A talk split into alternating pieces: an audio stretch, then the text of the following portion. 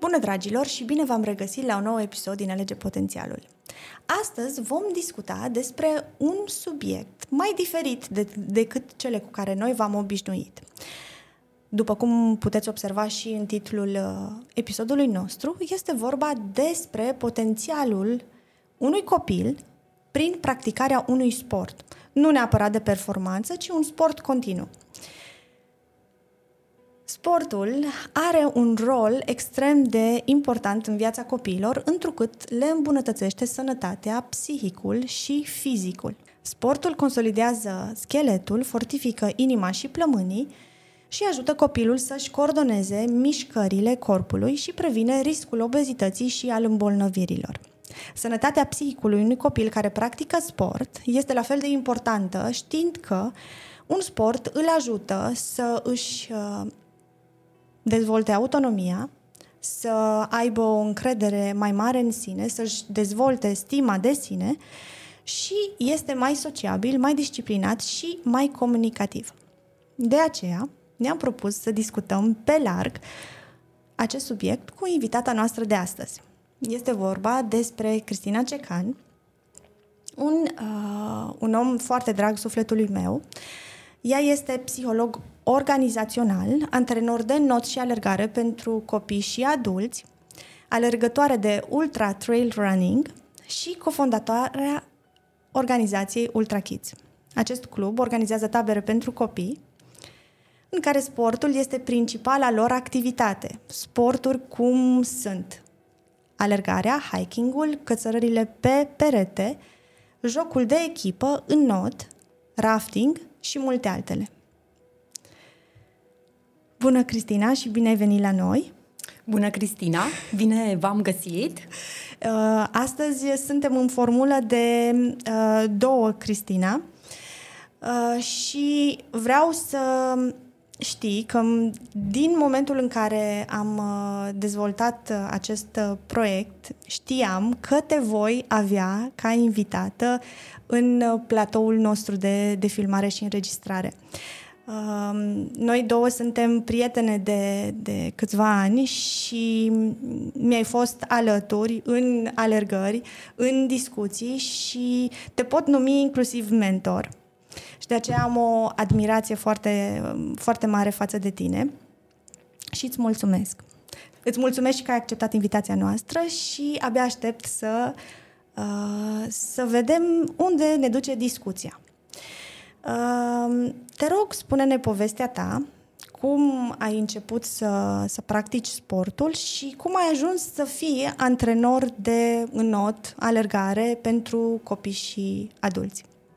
Mulțumesc încă o dată pentru invitație, mulțumesc pentru introducerea ta, care mi-a depășit așteptările și îți mulțumesc pentru prietenie și pentru faptul că, că m-ai chemat astăzi aici. Și ca să-ți răspund la întrebare, uh, Um, călătoria mea în sport începe în anul 2 de masterat. Sunt uh, absolventă de psihologie, am făcut și masterul de psihologie a resurselor umane și sănătate organizațională în Cluj. Și fiindcă simțeam nevoia de mișcare, cochetam deja cu alergarea.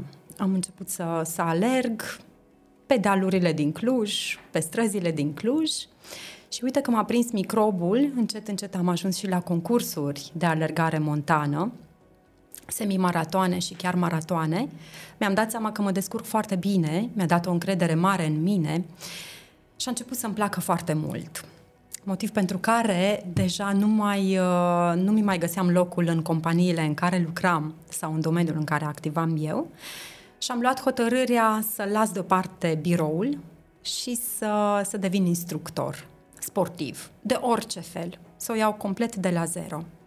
Așa m-am angajat la centrala de escaladă în Cluj-Napoca, unde cunoșteam uh, persoana care responsabilă pentru, pentru centrală, o prietenă foarte dragă mie, Marta Pali, care este și cofondatoarea Ultra Kids Camp. Iată da. că în prezent lucrăm împreună. Odată angajată acolo, am început să lucrez cu copii, treptat. Foarte, foarte ușor, treptat. Mi-a plăcut foarte mult să lucrez cu copii, mi-a plăcut dezvoltura lor, mi-a plăcut lejeritatea cu care învață, curiozitatea cu care investesc, mișcarea naturală pe care copiii o au și am spus, ok, asta este pentru mine. Și am avansat. Uh, treptat am, am făcut și cursuri pentru a mă atesta ca instructor, bineînțeles, atestată și de Ministerul Muncii.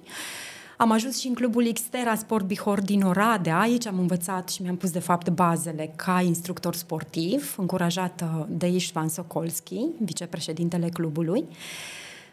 Și deja ar fi 4 sau 5 ani de când fac asta.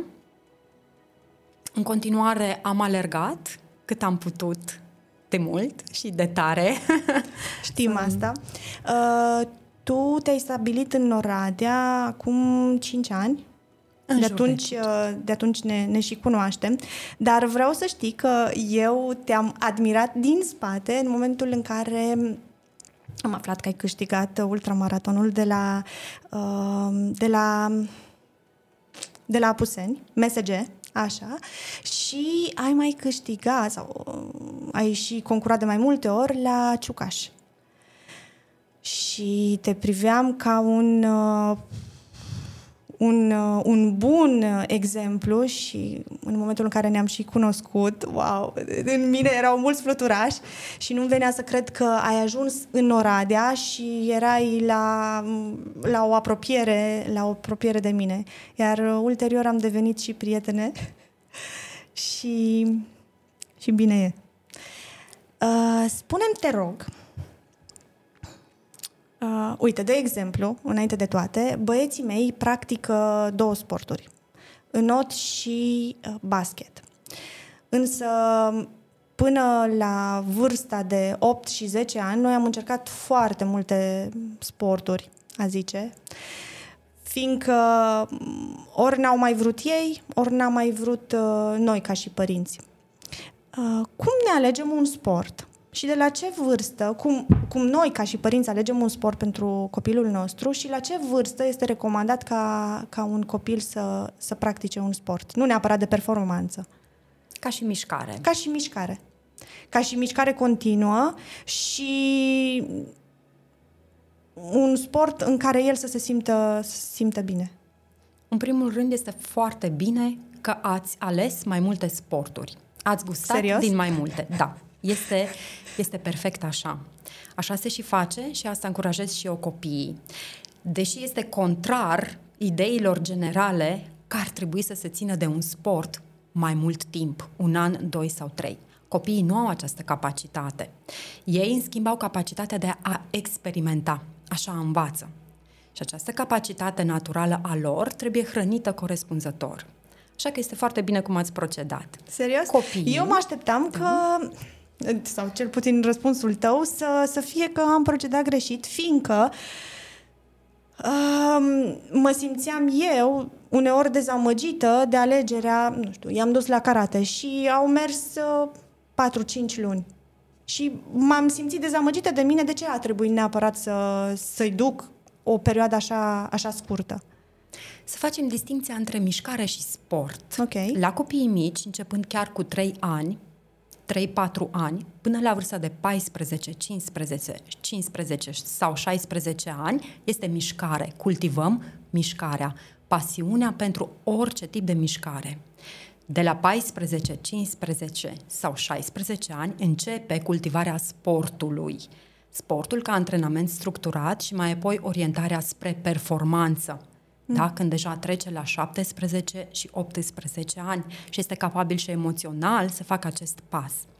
Până atunci vorbim doar de mișcare și asta înseamnă orice, de la fotbal, basket, karate, înnot, alergare, alergare montană, drumeții, poate chiar triatlon, bicicletă. Copiilor da. le place foarte mult bicicleta. Toate sunt bune. Acum, trăind într-o economie în care și instructorii, bineînțeles, sunt priși în, în, în sfera aceasta financiară, ei depind de consecvența copiilor care vin la antrenament, părintele se simte responsabil să-l ducă mult timp. Da. Mult timp. Da, ca să, să susțină și, și intervenția antrenorilor, să susțină și implicarea lor, pentru că ei trăiesc din asta. Dar dacă ne referim strict la dezvoltarea copilului, este foarte bine să încerce mai multe sporturi. Și să-ți răspund punctual la întrebare chiar de la 3-4 ani. Cu ce începem? Cel mai potrivit cu notul. De ce? Pentru că nu pune presiune asupra articulațiilor și musculaturii în formare. Absolut deloc. Um, copiii încă sunt adaptați la mediul acvatic, cea mai mare parte dintre ei, și nici nu le este frică. Și foarte ușor se pot familiariza, chiar de la 3, 4, 5 ani, cu apa. Asta nu înseamnă că vor înnota. Nu înseamnă că vor deprinde tehnica de înot, înseamnă că vor fi foarte familiarizați cu apa și se vor simți în mediul lor natural. Mediu care este mai greu de uh, stăpânit când ești adult. De controlat. De controlat când ești adult. Uh, băieții acum practică înotul, de fapt el practică de, de vreo trei ani, cu mici întreruperi, odată cu pandemia. Uh, și îmi place tare mult să văd uh, bazinul din, uh, din Oradea, care este și proaspăt uh, renovat, să-l văd plin cu copii. Printre acei copii se regăsesc și câțiva adulți. Mult mai puțin decât uh, mi-ar place să, să văd. Um, cum ne putem... Acum hai să vorbim strict uh, despre not. Um, în momentul în care un copil începe mm, să, să meargă la not, de, de cât timp are nevoie să stăpânească mm, acest sport și um, dacă e nevoie să-l întrerupă? Fiindcă, din discuțiile cu alți părinți, uh, își duc uh, copilul un an de zile, gata, a învățat să nuate și după aceea întrerupe și schimbă, schimbă sportul. Cum ar trebui procedat în acest caz? Notul este un sport tehnic. Mișcările sunt de nuanță. Pentru a înota corect e nevoie să stăpânești coordonare, mână, picior, respirație, ceea ce este greu inclusiv pentru un adult. Da. Cum am spus, aș cultiva înotul ca mișcare. Odată, aș atrage atenția părinților să nu pună presiune pe copii, să învețe să înnoate cât mai repede. Fiecare copil are ritmul lui de creștere. Iar acum vorbesc din perspectiva psihologiei și nu a instructorului sportiv ca atare. Un copil depinde de vârsta la care se află, depinde de nivelul lui de dezvoltare mentală, depinde de nivelul lui de a deprinde mișcările și a lega mișcările între ele, depinde de cât de extrovertit sau introvertit este, deci depinde de personalitatea lui. Sunt o multitudine de factori. Gândiți-vă că un copil ajunge de mic la bazin. O grămadă de stimuli în jur, foarte mulți oameni, antrenori, persoane noi, mediu nou, apă, nu știe la ce să se aștepte, poate să fie copleșit. Da. Și până spargem această barieră psihologică, ar putea dura chiar și una, două luni, în care noi lucrăm cu acomodarea cu apa facem foarte multe scufundări, foarte multe alunecări față-spate, pluta, să stăpânească foarte bine pluta, creștem flotabilitatea copilului și, apropo, nu toți au flotabilitate, adică capacitatea de a pluti deasupra apei. Unii copii, fiind mai grei, având musculatura mai dezvoltată, fiindcă așa este tipul corpului lor, se scufundă mai ușor. Sau, dacă sunt foarte rigizi și foarte încordați și le este frică, iarăși se scufundă foarte ușor. Și atunci lucrăm foarte mult în relația lui cu apa să poată respira sub apă și când este familiarizat și face scufundări fără probleme și nu mai este frică de înnec, atunci trecem la a-l învăța treptat tehnicile de înnot. Da? Și avem acele stiluri de înnot, braț, craul, uh, da. spate, fluture și combinații dintre stilurile mixte de înnot. Ok, um, după aceea, cum am spus, depinde de copil cât timp îi ia să învețe. Întotdeauna se va lucra în grup. Este foarte greu să lucrezi individual. O ședință individuală ar costa foarte mult. Da. Nu foarte mulți părinți dispun, își permit, da. își permit și nu mulți plătesc pentru asta. Și atunci se lucrează în grup, este firesc. Într-un grup întotdeauna vor fi copii care învață mai repede, alții care învață mediu și alții care învață foarte greu. Și asta este absolut normal. Deși părinții care asistă la antrenamente, acolo unde se poate, pun presiune pe copiii care învață mai greu, că uite, cel de lângă tine știe deja să înoate, tu de ce nu poți? Mm. Asta este o greșeală foarte mare. Ce facem foarte cu acești mare. părinți?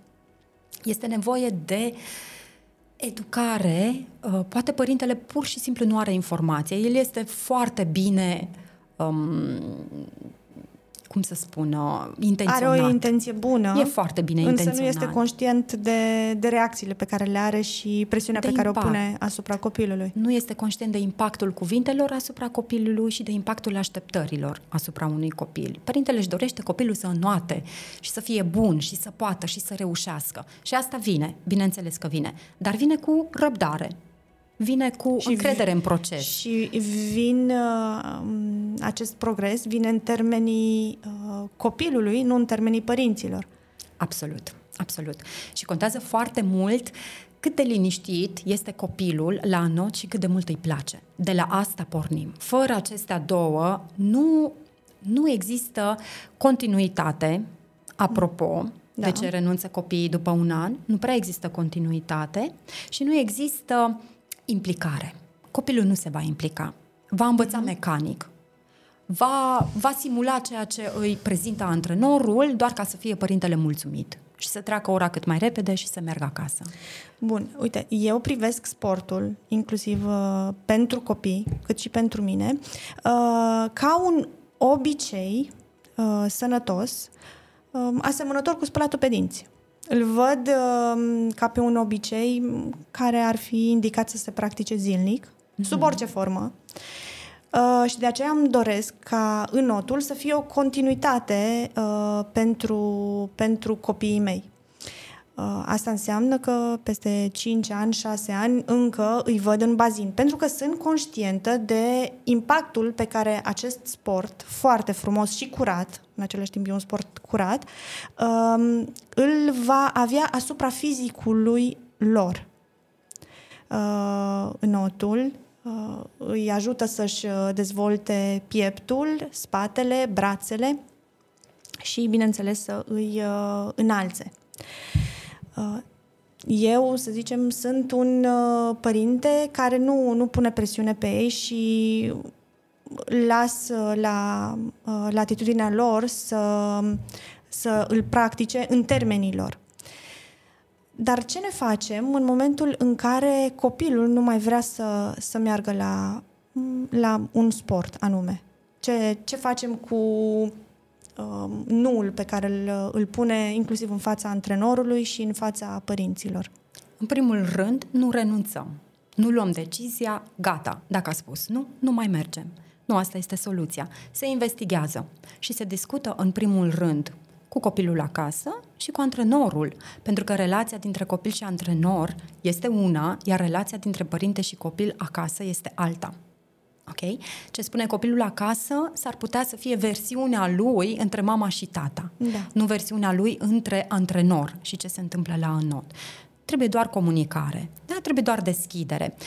Uh, Avem tendința de a lua foarte repede decizii drastice. Da. Gata, nu mai mergem, gata, mergem, gata, mergem șase luni după, aceea, după ce înnoată, nu mai mergem deloc. Și aș reveni la atitudinea pe care o ai tu față de, de băieții tăi. Într-adevăr, dacă cultivi sportul ca instrument de dezvoltare, ca obicei, ai toate șansele copilul să practice asta toată viața. Atenție, a practica un sport pe termen lung nu înseamnă frecvență. Nu înseamnă 1, 2, 3, 4, 10 ani una după alta. Pot fi întreruperi și este firesc. Dar tu, ca părinte, tot tu iei decizia să readuci copilul la not. Când ai investigat și da, ai înțeles că, uite, lui chiar nu-i mai place că s-a plictisit teribil de înot, este ok, este în regulă, decizi să nu-l mai duci, ok, dar apoi reiei, reiei. Da, pentru că copilul în perioada aceea de pauză își reformulează intențiile, poate redescoperă plăcerea pentru mișcare, are nevoie de stimul diferiți un copil. El tolerează foarte greu același stimul de fiecare dată, cu alte cuvinte, monotonia. Uh-huh. Iar înotul, când îl înveți, poate fi foarte monoton. Și copilul tolerează asta greu. Și atunci ce facem? Îi dăm pauze. Ok? Dar după pauză reluăm. Aici intervine rolul părintelui, care nu-l mai întreabă pe copil, a ști, ai vrea la not, nu, nu-ți place, nu ți-a reapărut dragostea pentru not, ok, atunci nu mergem. Nu, părintele ia decizia, copilul nu cunoaște consecințele deciziei lui da. pe termen lung, părintele da. Însă părintele lucrează cu copilul, lasă o fereastră flexibilă în care copilul se exprimă, își spune nevoia, da? Părintele ajustează soluțiile în funcție de nevoia copilului și apoi decide. Pentru că știm că sportul e sănătos pe termen lung. Nu o să spunem copiilor, este, este și ilogic da. să spui unui copil nu-ți place sportul, nu-l mai practicăm niciodată. Ok? Nu vom spune asta ca adulți. Um, câte sporturi este recomandat să practice un copil concomitent? Câte poate? Luăm, luăm de exemplu notul. Uh, lângă not, ce alt sport putem uh, lipi? Uh, putem asocia cu practicarea notului? Ce, ce s-ar potrivi? Aș începe cu diferențiarea între stilurile, diferențierea între stilurile de sport. Avem sporturi individuale, avem sporturi de echipă. Hai să ne referim la acestea două. Da. Sunt și alte categorii, dar copiii cam între acestea Acestea două practică, aleg. Da. În funcție de personalitatea lor, ei se vor orienta natural. Notul este un sport individual, dar copiii vin pentru prietenii din grupa de da. înot. Okay? Atâta timp cât are asta și nevoia lui este îndeplinită, el va veni la înot. Avem și sporturile de echipă în care este joc de echipă copilul înțelege că are un rol în jocul de echipă și nu contează atât de mult rezultatele lui individuale sau comportamentul lui individual, cât mai mult rezultatul de echipă.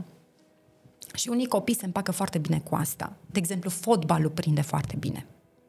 Basketul, Basketul, handbalul, volei. Volei, exact. În sporturile individuale avem tenis, și acesta prinde foarte bine. Avem bicicletă, avem mai nou și triatlon, avem și alergare, care, uite, se dezvoltă și la noi în țară. Nu este doar alergarea de asfalt, de pistă, este și alergarea montană. Da. Ok? Avem în notul, sport individual. Punctual, la întrebarea ta, câte sporturi poate tolera un copil?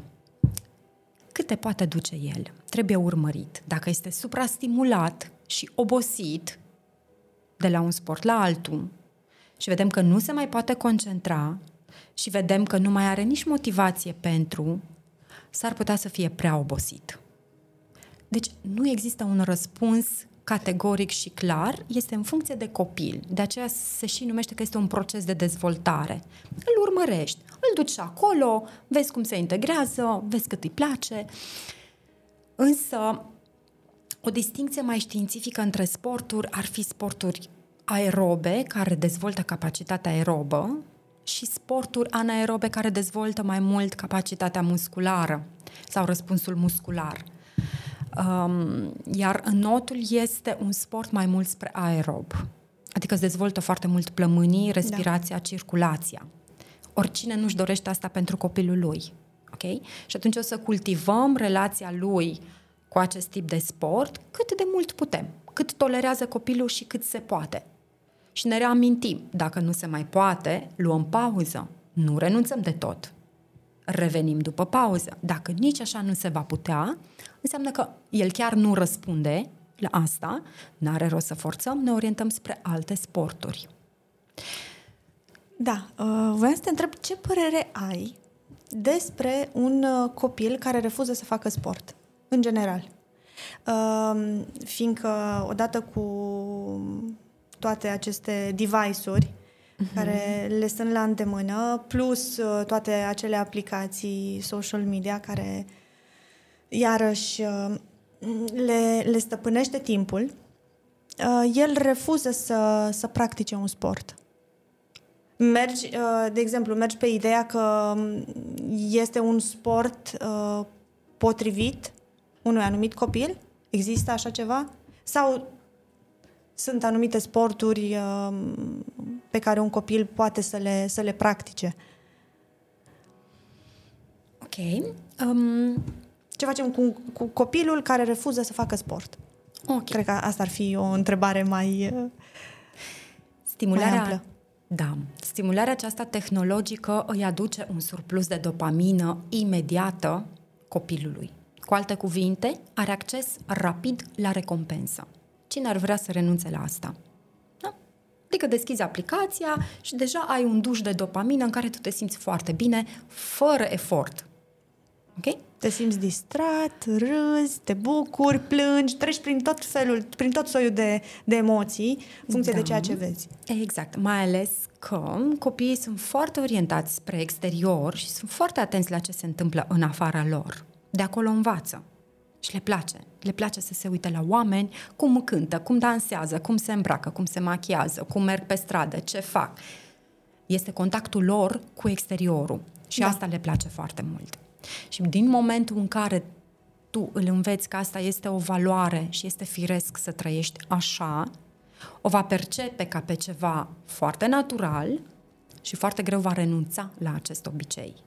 O va lua ca pe o um, valoare de adevăr. Păi da, eu așa fac în fiecare zi. Acum, Mama așa face în fiecare zi. Mama face așa în fiecare da. zi. Prietenii la școală fac așa în fiecare zi. Mama, tu de ce ai voie și eu nu am voie? Da, așa se face. Eu de ce să mă duc să mă chinui și să transpir uh, la sport și să mă stresez și să trec prin uh, frici și angoase că nu reușesc și că nu o să pot? Ok? Și bineînțeles că sportul atunci este într-un contrast mare cu stimulii dați de tehnologie. Însă sănătos și firesc pentru dezvoltarea mentală și fizică este să treci printr-un proces de învățare care poate fi greu, care poate pune probleme, care poate fi provocator, iar la final, când ai reușit, să ai dopamină natural. Dopamina este firească, este metoda creierului de a te învăța, de a te, a te ademeni, să te dezvolți, să nu te oprești. Ok? Deci creierul îți dă recompensa în mod natural, dar după ce depui muncă. Când copiii spun nu, înseamnă că trebuie luate măsuri destul de serioase. Nu o să stăm să negociem cu copilul. Nu o să stăm să negociem cu copilul. El o să-și apere interesele. El nu cunoaște consecințele pe termen lung. Noi ca adulți, părinți, ca da. părinți, iar voi ca părinți, da. Nu o să-l forțăm, nu o să-l tragem de mână și o să-i spunem, da, acum te duci la înot, gata, am terminat cu telefoanele și cu... În schimb, se face expunere treptată iei treptat din tehnologie, din expunerea la mass media, la online, introduci treptat mișcarea. Nu o să mergi direct la antrenamente de alergare. O să faci prima dată plimbări cu el.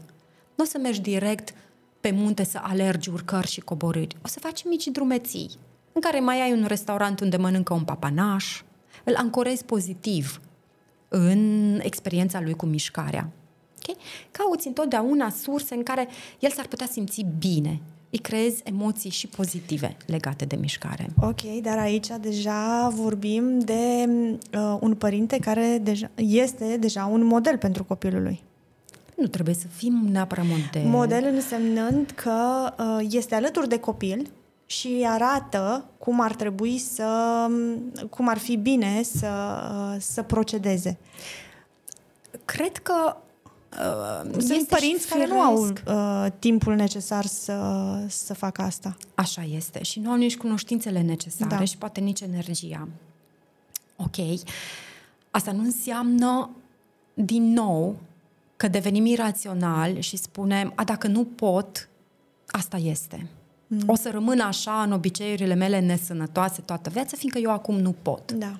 Da, ne da. resuscităm, ne trezim un pic uh, la realitate și facem cumva să introducem treptat. Părintele nu este un expert în obiceiuri sănătoase, face și el ce poate. În schimb, poate învăța împreună cu copilul este chiar un prilej, un prilej de a lega foarte bine relația dintre părinte și copil. Practică împreună, descopere ceva nou împreună.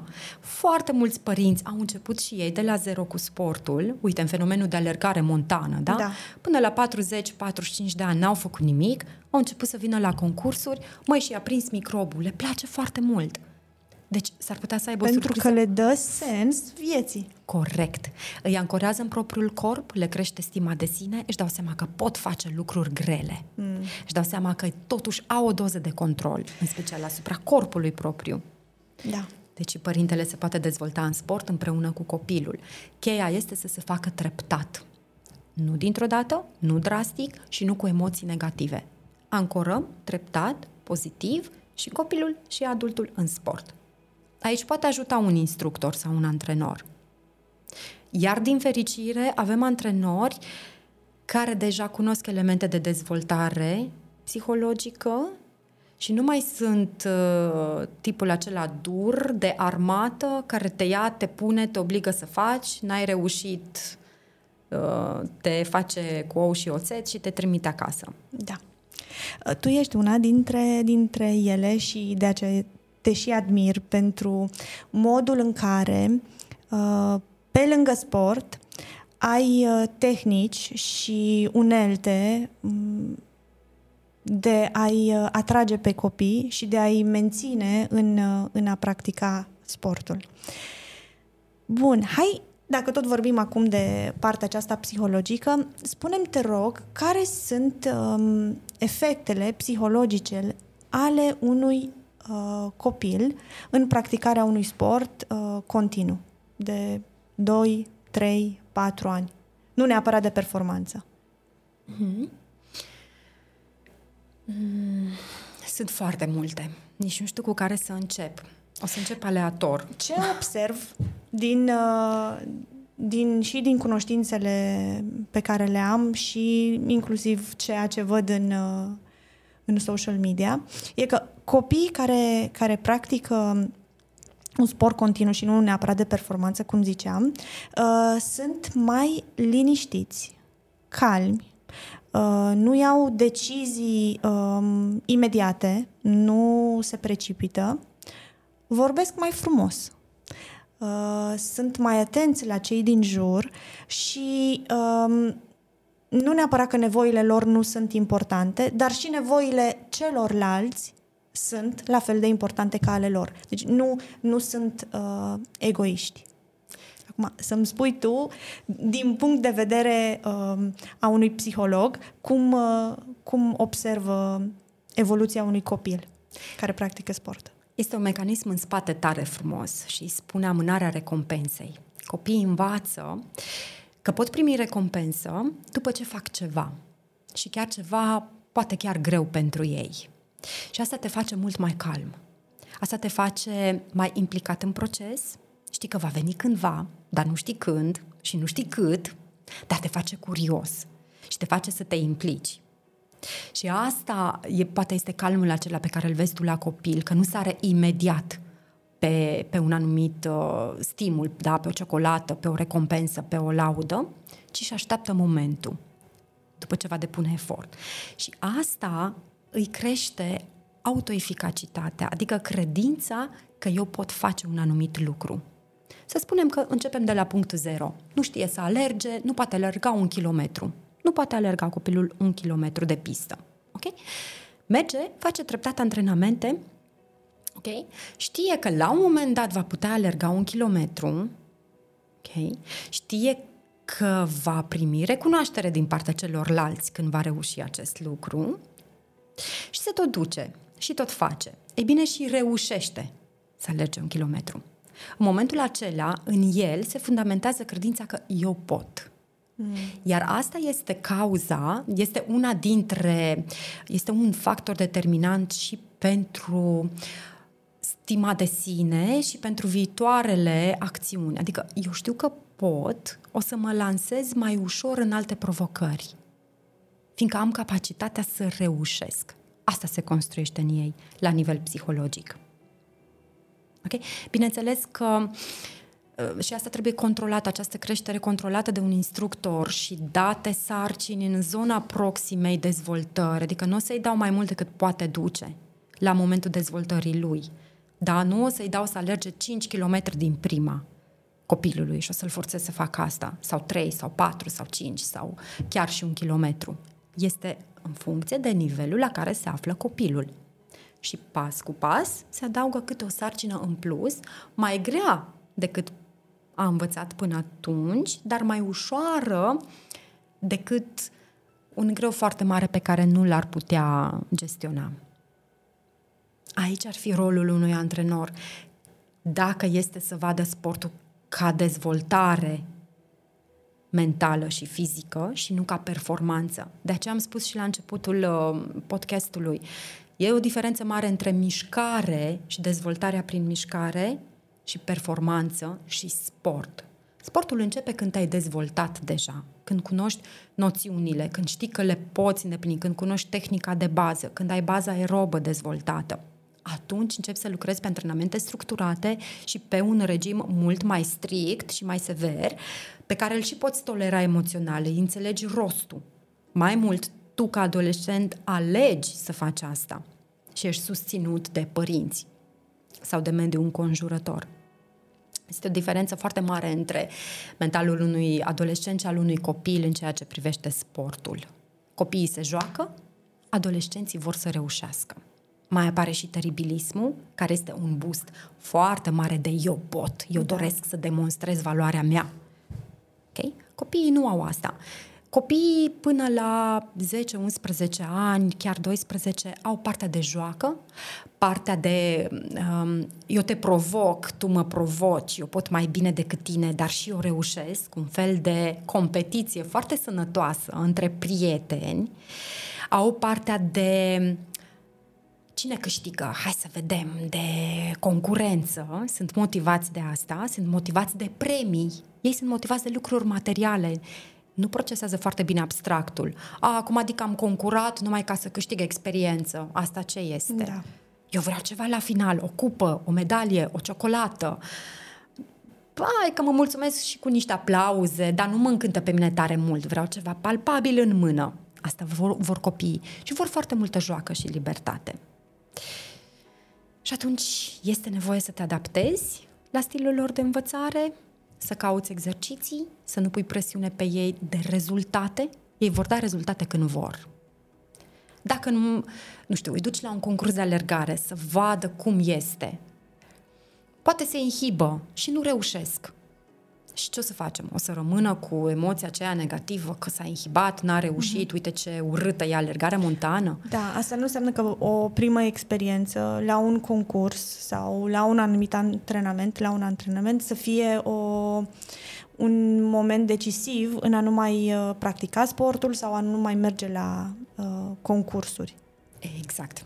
Exact. Este bine să le expunem la experiențe noi, este bine să vadă ce înseamnă și concursuri, ce înseamnă și antrenamente, ce înseamnă și joacă și mm. mișcare, tot soiul. Ok, sunt doar experiențe de viață și foarte important cum îl ajutăm pe el să înțeleagă aceste experiențe. Noi ca și părinți, cum ar trebui să ne, să ne susținem copilul care practică un uh, sport pe termen lung? Mm-hmm. În primul rând... Din start știm, nu punem presiune. Da. Aș pune accent pe două lucruri. Întărirea relației cu copilul în rol de practicant al unui sport și întărirea relației cu instructorul sau antrenorul. De multe ori există o ruptură între relație antrenor, părinte, părinte. copil. Dar este un trio care să, ar trebui să fie în simbioză, care să lucreze natural. Deci trebuie deschidere de, în, în toate cele trei părți. După antrenament, părintele poate discuta cu copilul și scoate la, să scoată la iveală ce a fost mai plăcut, mai interesant, mai provocator. Să hrănească curiozitatea și să hrănească expunerea copilului da? Nu o, să, nu, nu o să-l întrebe, a, dar nu, nu, nu o să-i spună de ce n-ai reușit să... De ce n-ai fost cu minte? De ce n-ai ascultat ce spune antrenorul? De, ți-am spus să asculți ce spune antrenorul. Da. De ce te-ai hârjonit în apă? De ce te-ai jucat? Un stil cam di- dictatorial. Da, care ține de cumințenia asta învățată. Suntem uh-huh. învățați să fim cuminți și ascultători. Eu personal visez la antrenamente în care copiii mei să nu fie ascultători să nu fie ascultători. Eu vreau să-i văd că se joacă în apă. Ok, dar reveni la întrebarea ta. Să scoată la iveală ce a reușit, ce i-a plăcut și cum ai rezolvat tu. Uite, am văzut că ți-a fost un pic frică să faci scufundarea în apă, în bazin. Cum ai reușit? Spune-mi și mie, că sunt foarte curioasă să aflu. Ce ai simțit când ai făcut asta? Da, și asta. Ai și simțit ce frică? Ai, ai ai simțit depășit? bucurie? Ai simțit... Cum te-ai simțit după? Da. Ce au spus colegii tăi? Cum s-au simțit ceilalți colegi? Efectiv să, să, să de, discute despre experiență. Da. Fără să pună etichete. A fost bine, a fost rău, poți mai mult, data viitoare va fi mai bine. Nici asta nu este în regulă. Pare o încurajare, dar nu este încurajare, pentru că în spate s-ar afla ideea că acum nu te-ai descurcat, mm. dar data viitoare va fi mai bine. Nu, copilul s-a descurcat foarte bine. În momentul acela, cu ce a putut el. Că atâta cât a fost atent. Asta înseamnă dezvoltare personală. Acum o să vină partea cealaltă în care contează doar rezultatul, cum s-a descurcat la antrenament și dacă știe să înnoate. Să vină mulți părinți care să zică, domnule, eu în trei luni vreau să-l văd că înnoată, altfel nu dau banii. Mm. Eu ți-l învăț în trei luni să înnoate. Și după aceea ce? Ți-l învăț. Pot fi foarte dură la antrenament, pot fi foarte strictă, pot fi foarte fermă, îi spun foarte clar mecanic ce are de făcut să înnoate, o să învețe, în primul rând, că nu va fi implicat, o să facă doar ca să facă și după aceea ce? Care e scopul? Care e scopul? Ce face mai departe? Că la not nu o să mai vină. Șansa să abandoneze este destul de mare. Ok, tu ca părinte ți-ai atins obiectivul. Copilul știe să înnoate. Bun. Și? Mai departe? Um, bun, deci dacă nu suntem uh, orientați ca părinți spre rezultate, spre ce ar trebui să fim uh, orientați? Spre proces. Spre? Proces. Spre potențial. Da. Procesul care scoate la iveală potențialul. Se lucrează pe potențialul copilului. Potențial pe care copilul încă nu-l cunoaște. Mm. El nu se cunoaște și nu știe de ce este capabil. Potențialul nu este un dat. Îl am, nu îl am. Da. Ma, el există anumite predispoziții ale copilului spre mișcare. Unii sunt mai buni, alții mai puțin buni și așa mai departe. Okay? Dar potențialul se dezvoltă. Cu stimulii potriviți și în procesul potrivit, potențialul se dezvoltă. Am copii care n-aș fi zis că pot înota și au început, după șase luni de zile, să noate foarte bine. Atâta și-au dat interesul și au fost implicați și au muncit și s-au implicat și s-au antrenat că au reușit. Și au depășit copii care natural, nativ, aveau predispoziție spre înot, dar poate nu s-au implicat atât de mult. Deci potențialul se crește, se dezvoltă. Și atunci părinții să fie orientați pe proces.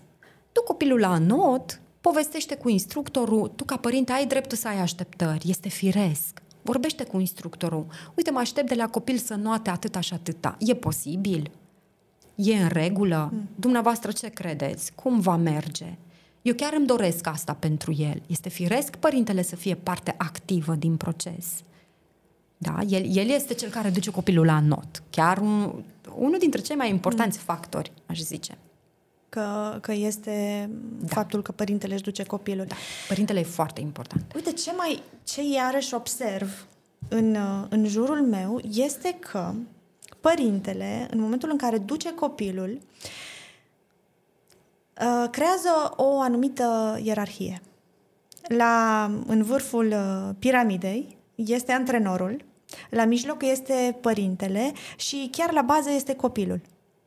Uh, antrenorul este cel care decide, uh, părintele este cel care uh, pune în. Uh, care acționează uh, în urma uh, deciziilor luate de antrenor, iar copilul doar execută. Uh, cum ar trebui să, să arate această relație? Din punctul tău de vedere de antrenor. Hmm. Asta este o metodologie întâlnită și în, uh, aș spune, în școli, în mediul da. academic. Uh, este o metodologie destul de veche în, în, practicată în dezvoltarea copilului.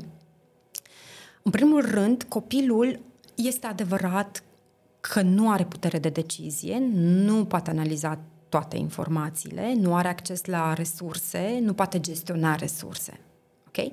Asta îl face, într-adevăr, uh, poate mai pasiv în, sau credem noi, mai pasiv în relația cu sportul. Ok? Dar um, um, copilul poate fi implicat, poate învăța că este autonom, poate învăța că se poate implica la anumite antrenamente mai mult, la altele mai puțin și că nu se întâmplă nimic. Uh, poate învăța el să-și dozeze efortul. De exemplu, eu copiilor le spun de multe ori, începe uh, tura de înot când ești tu pregătit. Nu-ți spun eu când să o începi. Tu simți corpul tău, dacă te-ai odihnit, vreau să fii odihnit când faci da următorul set, îl începi tu. Și mă bazez pe el că va începe. Mm-hmm. Că alege el momentul potrivit. Și el chiar alege și chiar începe singur. Și așa îi cultiv eu implicarea. Sau, de exemplu, am avut copil, un copil uh, tare drag mie, care era obosit în timpul antrenamentului, învățase mult în timpul zilei, vine, face turele în bazin și îi spun, uite, uh, Șonico, dacă ești obosit, uh, întrerupem, este suficient cât ai făcut, este foarte bine, nu dorim să te obosim peste măsură, ci să păstrăm forma și tehnica. Și spunea el, nu, nu, nu, nu, nu, nu, nu, mă calmez, mă odihnesc și fac. Mm. Nu, nu, nu, nu, foarte ferm mi-a spus. Respect acest răspuns al lui. Dar eu ca antrenor nu o să fiu autoritar și nu o să impun. O să lucrez cu ceea ce pune copilul pe masă. Okay? Iar părintele, ce poate face în acest trio, este să susțină uh, intențiile copilului, să gestioneze, să gestioneze și este foarte bine să fie uneori autoritar atunci când copilul decide complet irațional sau, de exemplu, când spune un nu ferm, eu vreau ciocolată, nu banană. Sau eu vreau telefon, nu în not. Da? Sunt anumite situații în care părintele poate să decidă ferm și categoric. Da? Nu o să stăm să negociem la infinit cu copilul și să-l convingem când el nici măcar nu are capacitatea de a înțelege toate efectele abstracte în urma deciziilor lui. Da? Nu o să tot stăm să... Că nu, el nu poate. Nu poate. Ok? Atunci părintele poate fi ferm. Deci părintele să cunoască când să fie ferm, când să fie flexibil, deschis, să gestioneze, să vadă copilul spre ce sport vrea, unde vrea mai mult. Ok? Instructorul să vadă care e starea lui în, momentele, în momentul antrenamentului și să lucreze cu asta Bineînțeles că instructorul spune ce să facă. O să vină copilul și o să zică, a, eu nu vreau acum craul, m-am săturat de craul, ce tot atâta craul, hai să facem joacă, dar putem să ne scufundăm. Copiii negociază. Și la mine vin foarte mult și spun, și după asta ce mai facem? Dar după tura asta de bazin ce mai facem? Dar putem să mergem în bazinul mic? Dar când ne jucăm? Hai, dacă... Da, ei sunt foarte drăguți, o spun drăguți. Știu ei să te convingă, știi? Și atunci trebuie să fiu fermă și să știu că, uite, e nevoie de repetiție ca să înveți o anumită mișcare. Nu o să grăbesc procesul pentru că s-a plictisit copilul. Mm. Dar o să negociez cu el și o să-i spun, uite, încă un bazin și vedem cum te simți. Eu sunt convinsă că tu poți mai mult acum. Hai să vedem, mai ales că îl văd odihnit. Okay? Deci cu asta, cu asta lucrez. Și cam asta e... în mare ceea ce, ceea ce faci.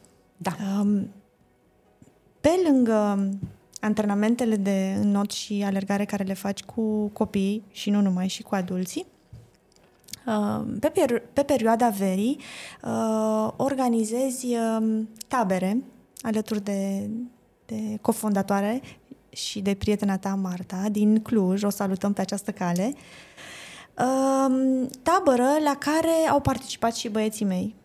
Și impactul asupra lor, după ce au plecat din uh, tabăra de șase zile, a fost uh, un impact major, foarte mare. Fiindcă, da, într-adevăr erau obosiți, ceea ce eu una m-am și bucurat tare mult, dar i-am găsit uh, autonomi, i-am găsit uh, liniștiți, uh, un debit verbal uh, mare în care să-mi explice toate aventurile prin care ei au fost.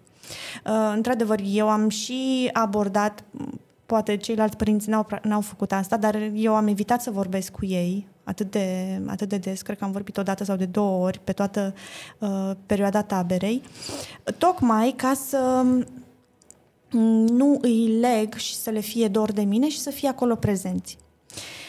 Uh, aș vrea să ne vorbești despre aceste tabere, ce, ce se petrece în cadrul lor și cum privitorii și ascultătorii noștri uh, pot să ajungă la, la voi. Da, cu mare drag. Sunt o persoană realistă din fire și asta îmi doresc să aduc astăzi în discuție. Cel puțin realitatea mea, așa cum o percep eu. Okay? Și am observat că la antrenamente și în tabere, părinții au anumite așteptări. La antrenamente au așteptare de, poate, de performanță, de a face bine, mm. de a fi instructorul mai dur și mai ferm, iar în tabere au așteptarea instructorul să fie un uh, arlechino, care să întrețină distracția copiilor, să vină cu foarte multe jocuri, permanent neobosit, permanent la dispoziție, cu foarte multă energie, cu foarte multe idei, cu jocuri diverse, să îl ducă pe copil încolo și încoace, să copilul să fie dat pe spate. Nu sunt de acord nici cu așteptarea de la antrenamente, nici cu așteptarea din tabere. Îmi place să fiu realistă. Da, ok. Și acum, referindu-mă la tabere, chiar doresc acum să clarific așteptările, cel puțin de la tabăra Ultra Kids Camp. Ce ne propunem acolo? Să expunem copilul la mai multe sporturi care țin de natură. Escaladă sportivă, alergare montană, chiar și not, not uh, în bazin uh, afară, drumeții, rafting, jocuri de echipă și tot ce mai facem noi acolo afară, în natură, pe munte, da. pe un munte ușor. Nu este un munte-munte, dar este mai mult un deal uh, în care copiii se pot juca cu terenul. Asta facem acolo. Asta înseamnă că poate fi greu pentru copil, asta înseamnă că o să aibă provocări, asta înseamnă că poate o să plângă. Dacă n-a mai intrat niciodată într-un râu și n-a văzut un pește micuț la picioarele lui, o să facă o criză de isterie, ceea ce am și pățit. Ok? Poate fi neplăcut, sunt țânțare afară, sunt musculițe, ok? Este ok să fie așa. Este ok să fie să cunoască aceste experiențe așa cum vin ele, să treacă prin ele. Asta îi le îmbunătățește um, dezvoltarea. Nu vrem să creăm un mediu artificial în care totul e minunat, hotelul este de patru stele, au duș, saună, spa, uh, se plimbă toată ziua, distracție non-stop, spuma party câtă vrei, muzică peste tot, numai petrecere după petrecere după petrecere, să stea treci noaptea până nu mai pot. Nu dorim asta. Deci noi în tabere nu creăm un mediu în care copilul doar se distrează. Nu. Noi creăm un mediu în care este expus în condiții de siguranță la mai multe sporturi în care el învață ceva ar putea fi greu, cum ai spus și tu, băieții tăi au dormit după tabără. Da. Da, ok. Um, dar toate aceste provocări ale lor sunt asistate de instructori specializați care sunt acolo. Sunt acolo. Și nu, uh, noi nu căutăm să le facem orice experiență foarte plăcută, extrem de plăcută, ci să le ajutăm să treacă prin propriile emoții, bune sau mai puțin bune, și să le gestioneze în momentul acela. Pentru că asta e viața și asta e realitatea. Nu o să fugim de realitate în taberele Ultra Kids Camp. Avem deja un hotel foarte bun, Carpatia, uh, Hotel Apuseni Carpatia, are condiții foarte bune pentru o tabără, mai mult decât uh, bune pentru o tabără, mâncare foarte bună, apă de izvor, cu minerale, uh, totul este în regulă. Deci am ales un cadru în care este uh, Ehm, copilul se poate simți bine și se poate recupera bine, dar nu o să mergem până într-acolo încât să fie un sejur all-inclusiv în vacanță în, vacanță în Maldive. Da. Da? O să fie expunere la efort, expunere la noutate, expunere la munca în echipă, o să iasă din zona de confort. Și acum, împreună cu colega mea Marta, chiar ne dorim să targetăm copii și părinți dispuși spre aceste experiențe dispuși spre asta. Fiindcă am avut situații în care au venit copii total nepregătiți, cu așteptări foarte mari, de distracție, de foarte multă plăcere. De exemplu, ne reproșau de ce scoatem din cameră să vină la, la activitate, dar ei nu vor. Dacă eu, nu, eu am dat bani pentru tabăra asta, eu fac ce vreau. Ni s-a spus asta. E bine, noi nu tolerăm aceste comportamente. Da, uh, nu suntem acolo să întreținem uh, plăcerea infinită a copiilor, uh-huh. cu alte cuvinte. Acolo, probabil, uh, părinții nu, nu le-au explicat clar uh, copiilor despre ce este vorba. Și poate nici părinții n-au înțeles uh, foarte bine ce presupune o astfel de tabără. Și poate ne-am transmis noi în mass media foarte clar, dar lucrăm și la asta. Lucrăm la a transmite foarte clar ce facem acolo, încât să segmentăm foarte bine uh, cei care doresc să vină uh-huh. spre astfel de tabere. Uh, și am avut uh, o tabără, de exemplu, în care am cunoscut o fată extraordinară care practică fotbal de performanță, este din Cluj.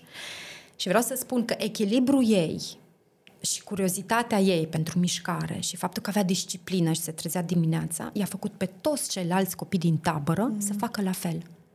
Și ori, chiar dacă li s-a părut grea o activitate, ei s-au implicat doar pentru că Esther făcea asta. Cât de mult contează un model. Wow. Asta ne dorim da. noi, să expunem la astfel de modele. Nu stat pe telefon, le luăm telefoanele, au voie la televizor seara, au voie de un pic de, cum am spus, expunem treptat, nu tăiem dintr-o dată și televizor, și mamă, și tată, contactul cu părinții, și telefoane și stăm undeva în mijlocul pădurii. Nu, au voie la televizor și au voie inclusiv seara să stea un pic mai mult peste program, fiindcă uh, au nevoie să se conecteze cu colegii de cameră și stau la povești foarte da. mult. Și ce frumoase și sunt prieteniile legate în astfel de de tabere. Absolut, absolut.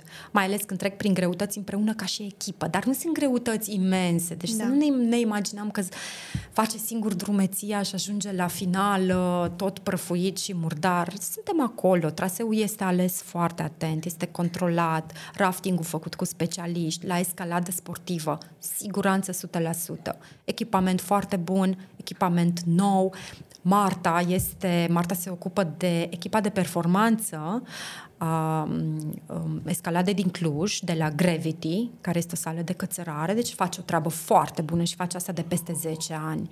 Adică știe extrem de bine ce este de făcut și vin și instructori care știu să cațere foarte bine.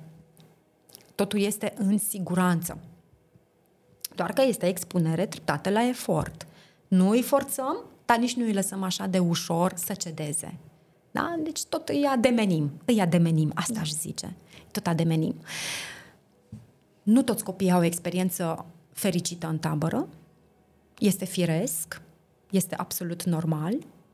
Uh, dacă unui copil este greu să-și lege și retul la 10 ani, cu siguranță nu va accepta să cațere măcar un pic pe stâncă sau să stea în natură printre țânțari.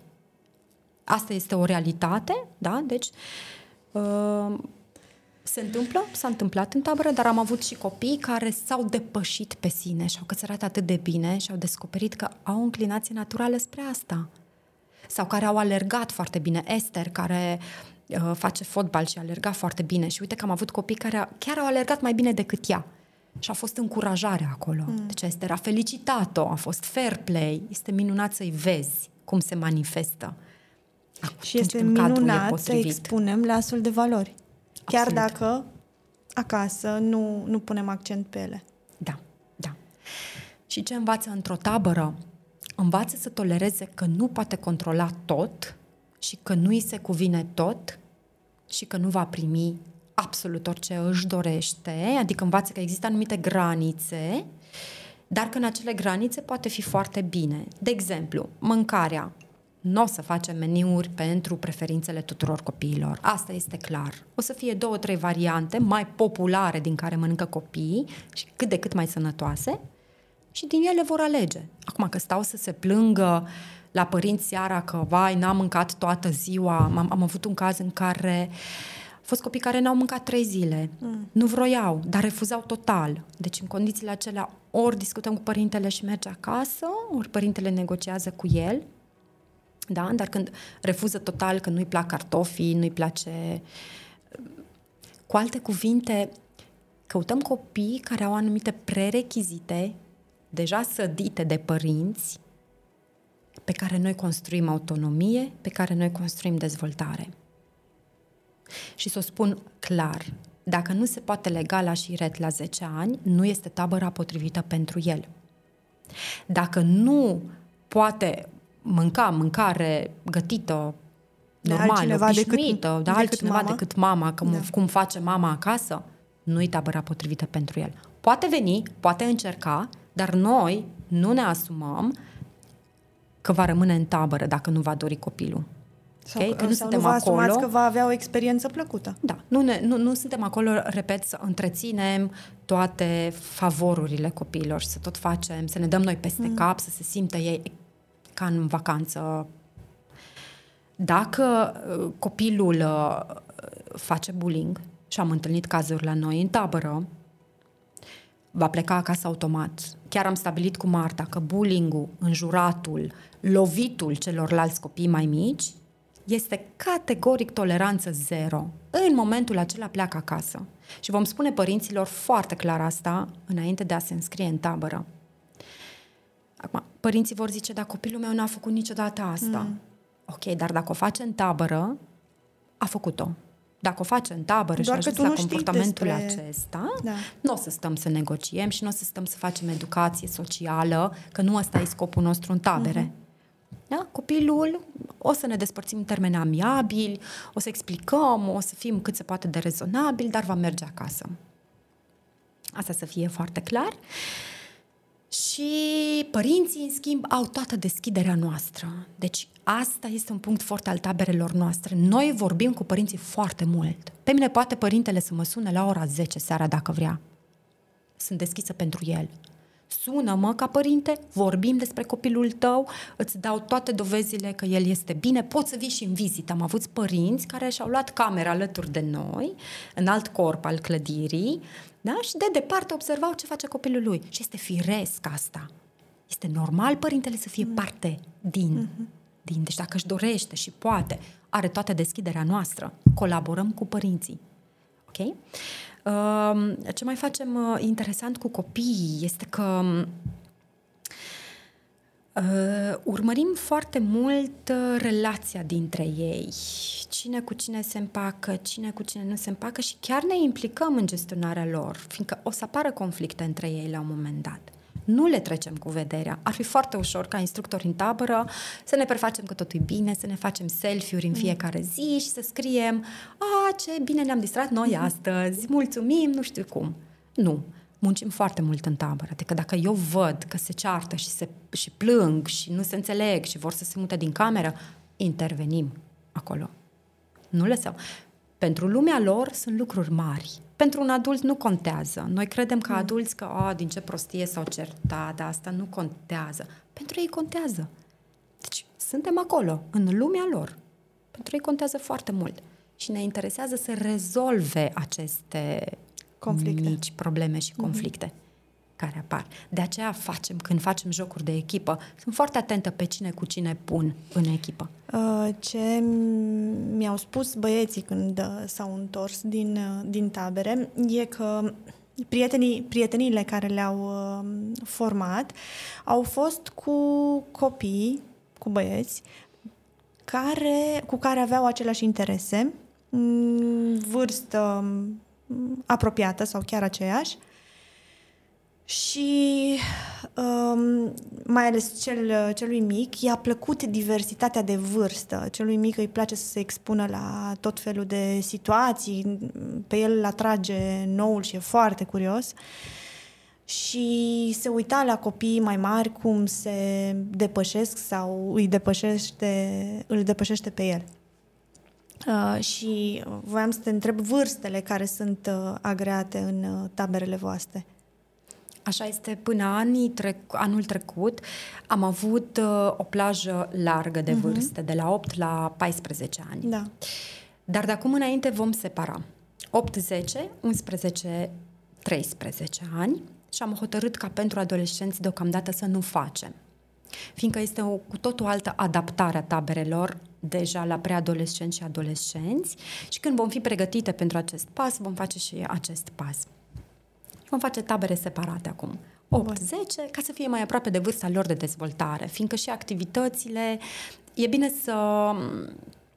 Altfel răspunde un copil de 12 ani la activitate față de unul de 8 ani, care poate e un pic depășit de cât de bine se descurcă unul de 12 ani și se închide în el. Uh-huh. Și atunci nu vrem asta, vrem să lucreze mai apropiat cu vârsta lor. Bun. Cristina, ne apropiem de, de final. Uh, spune-ne, te rog, unde te putem găsi și cum putem uh, intra în contact cu tine. Pe Facebook avem pagina Ultra Kids Camp. Momentan nu avem site, este în construcție, dar acolo apar absolut toate detaliile și răspundem cât de prompt putem și la mesaje. Pe uh, Instagram? Pe Instagram Așa. suntem, da. Uh, și pot fi căutate inclusiv pe pagina mea personală de Facebook, Cristina Cecan. N-am absolut nicio problemă să, să, să, să-mi scrie părinții pe Facebook sau pe WhatsApp sau nu este nicio problemă. Număr, numărul meu și al Martei apare și pe, pe pagina de Facebook, ne poate găsi lumea la telefon. Iar pe partea de adulți, uh, pe ultrafitness.ro, acolo este un site special dedicat adulților pentru antrenamente pe triatlon, alergare și alte sporturi care țin mai mult de munte. Um, dar acolo e deja o, o altă poveste. Poate... Poate ne vedem într-un alt episod și discutăm și despre sportul la o vârstă adultă. Mi-ar plăcea foarte mult. Și mie. Îți mulțumesc tare mult că ai acceptat invitația noastră și mă, m-am bucurat tot uh, episodul să, să te am în fața mea. Mulțumesc! Îți mulțumesc! Vă mulțumim și, și vouă că ne-ați urmărit și ascultat și până data viitoare, alegeți potențialul. Mulțumim!